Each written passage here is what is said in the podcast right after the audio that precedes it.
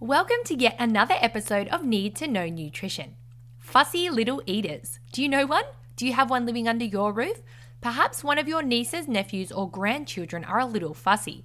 Today is all about fussy eating and fussy eaters. I've had a lot of requests for this topic, so if you're one of my listeners who reached out, thank you, and I hope you find this episode useful.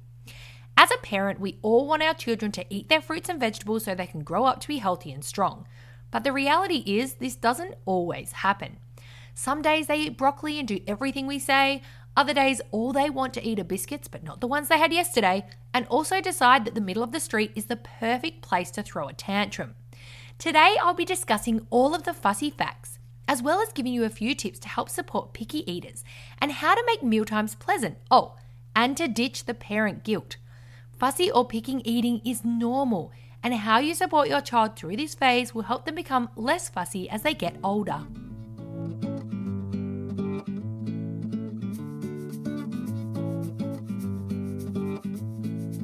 Welcome to Need to Know Nutrition with me, clinical nutritionist Belinda Martinella. If you're passionate about your health, have a craving for reliable information, or just want to hear some really awesome food facts, then I'm glad you're here. Each week, I'll discuss a new and interesting health topic packed full of delicious nutritional facts. Let me sift through all of the health and dietary jargon so you don't have to. It's time to get all the info you need to put your health first. Fussy eating, also known as picky eating, can be characterized by an unwillingness to eat familiar foods or to try new foods. Those who experience fussy eaters will know that there can also be a strong opinion when it comes to food preferences.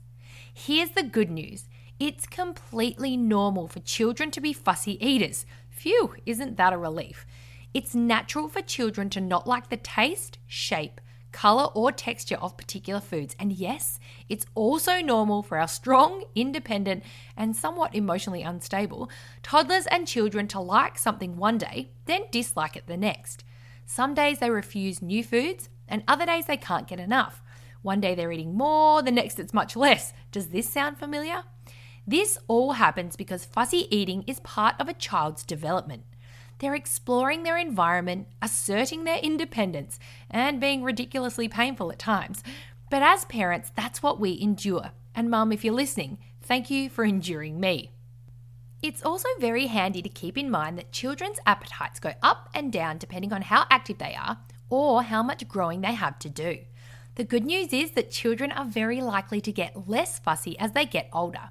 It's not unrealistic to say that your child will probably eat and enjoy a whole range of different foods in the not too distant future, especially if exposed to a wide variety of foods in the early years. Okay, let's talk fussy facts. Just a few facts to help you understand why children may fuss about their food. Children have different taste preferences to grown ups.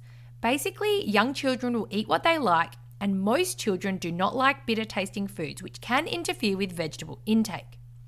Their ability to comprehend the health value of food is almost non existent. Your child's appetite is affected by growth and activity levels, as I mentioned earlier. Between the ages of 1 and 6 years, it is common for children to be really hungry one day and then super picky the next. How much do kids love exploring? I sometimes forget how exciting life is to our little humans. Now, this too can affect their eating. Sometimes life is too exciting and they'd rather be playing than spending time eating. Children learn by testing the boundaries of acceptable behaviour. Making decisions about food, such as to eat it or not to eat it, is all part of their social, intellectual, and emotional development. Okay, so how do we handle fussy eaters? Environment is so important when it comes to your child's willingness to try foods. Pleasant, low stress mealtimes can really encourage and help nurture your child. Try these tips for your next mealtime. Make mealtimes happy, regular, and social. Try not to worry about the food on the floor. Start small. When introducing new foods, and as hard as it may be sometimes, never force your child to try a food. No doubt you'll present lots of other opportunities to try new foods in the future. Remember that toddlers and children need as many as 8 to 15 exposures to a particular food before they're likely to accept it. Now, let's just think about that for a second. It may not sound like a lot, but that is being exposed to broccoli every day for at least two weeks before they're even willing to accept it, let alone try it. Perseverance is key, and remember that pressuring children to eat can cause them to dislike particular foods. If your child is fussing about food, try to ignore it as much as you can. Sometimes giving the fussy eating a lot of attention can encourage the behaviour. Make sure you turn the TV off, put smartphones and tablets out of sight, and sit down as a family at mealtimes. Offer a variety of nutritious foods at each meal. Lead by example and go for variety yourself to show your child that you're willing to try new foods and that you enjoy them too. Now, I'm also a big fan of the hidden vegetables, especially in the early days. So, there are some great spaghetti sauce recipes with eight different vegetables finely grated inside, or even meatballs that again have many finely grated veggies. You can give those a go too. Combine nutritious family food with an encouraging, stress free eating environment, and what you have there is a great start for any child. Independence. This is what all children crave. Now, it's crazy how independent toddlers and children become at such a young age. The best thing to do in the fussy eating department is to support your child's needs for independence. Now, here is a tip worth reciting over and over, especially when times are tough. You provide the healthy food options, and your child decides how much they eat. You give them the food, they choose how much. A great way to let them be independent is to offer your child two to three healthy foods and give them the option of choosing what they like. Another great way to expose your child to a range of foods is to get them to help you prepare at meals. Now, before you picture spaghetti sauce all over the walls and grains of rice stuck to every cupboard, here are a few different ways your child could contribute to meals. They could pick a recipe. Your child could help get the food out of the fridge. Planting and picking herbs from the garden is great or even easy to grow fruits and vegetables. Things like cherry tomatoes and snow peas are two that come to mind. They can also help wash the fruit and vegetables. Your child is more likely to eat something that they've helped prepare, and also your child will feel very proud that they were able to help. In some cases, children will refuse food because it gets an interesting reaction from you. Remember that just because a child refuses to eat a food doesn't mean that they dislike it. They might just be putting on a very colourful and spectacular show to see what you'll do.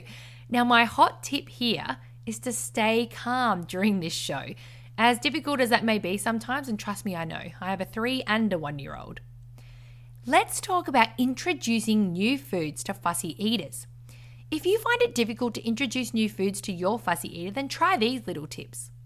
Put a small amount of new food on the plate with familiar or safe foods that your child already likes. You can encourage them to touch and smell the new food in the beginning. Make sure you're offering new foods at all different times. Eventually, your child will try them and even like them. Just remember 8 to 15 exposures. Make food fun. You can get creative and offer your child a range of different colours, shapes, and sizes of foods and let your child choose what they want to eat from the plate. If your child chooses not to eat and would rather play, a good tip is to leave a healthy bowl of food out during playtime. For example, freshly cut vegetable sticks and fruit for them to graze upon while they're playing. Now you'll be surprised how this will magically disappear. Sharing meals and snacks with friends is a great way to get your child to try new things. Friendship is a powerful thing, and your child might be more willing to try a food if other children are eating it. Family mealtime means that everyone eats the same thing. Serve your child the same meal that the family is eating, but in smaller portion sizes. In the beginning, offering a deconstructed stir fry or salad might be more appealing than all the ingredients mixed in together. Don't let your child fill up on drinks or sometimes foods, things like biscuits or muesli bars, before introducing new foods they'll be more likely to try something if they're actually hungry. Now, side note, I know it can be tempting to offer your child food treats to get them to eat something, but this can work in a negative way.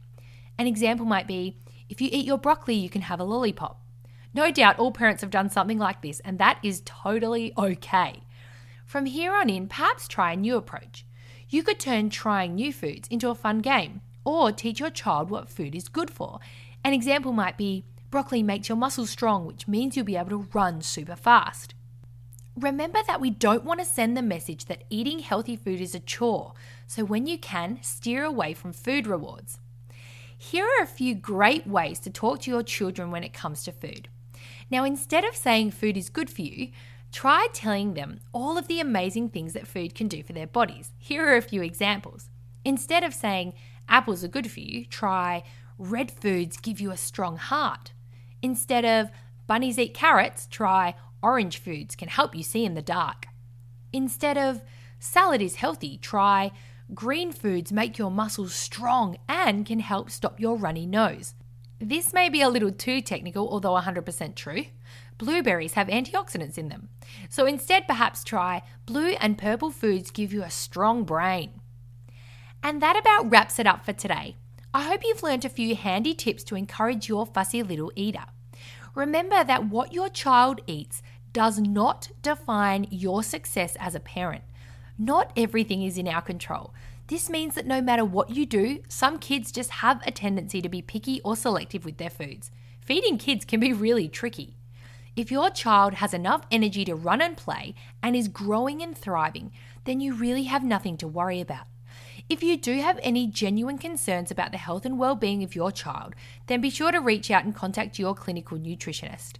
Thanks again for being here with me today. I'll catch you next episode. Thanks for joining me today and learning all the things you need to know about nutrition and your body. If you want to learn more about today's topic or have a question you'd like answered, please jump onto my website, thetravelingnutritionistaustralia.com, and find the podcast tab. All the references are also available should you wish to dive a little deeper.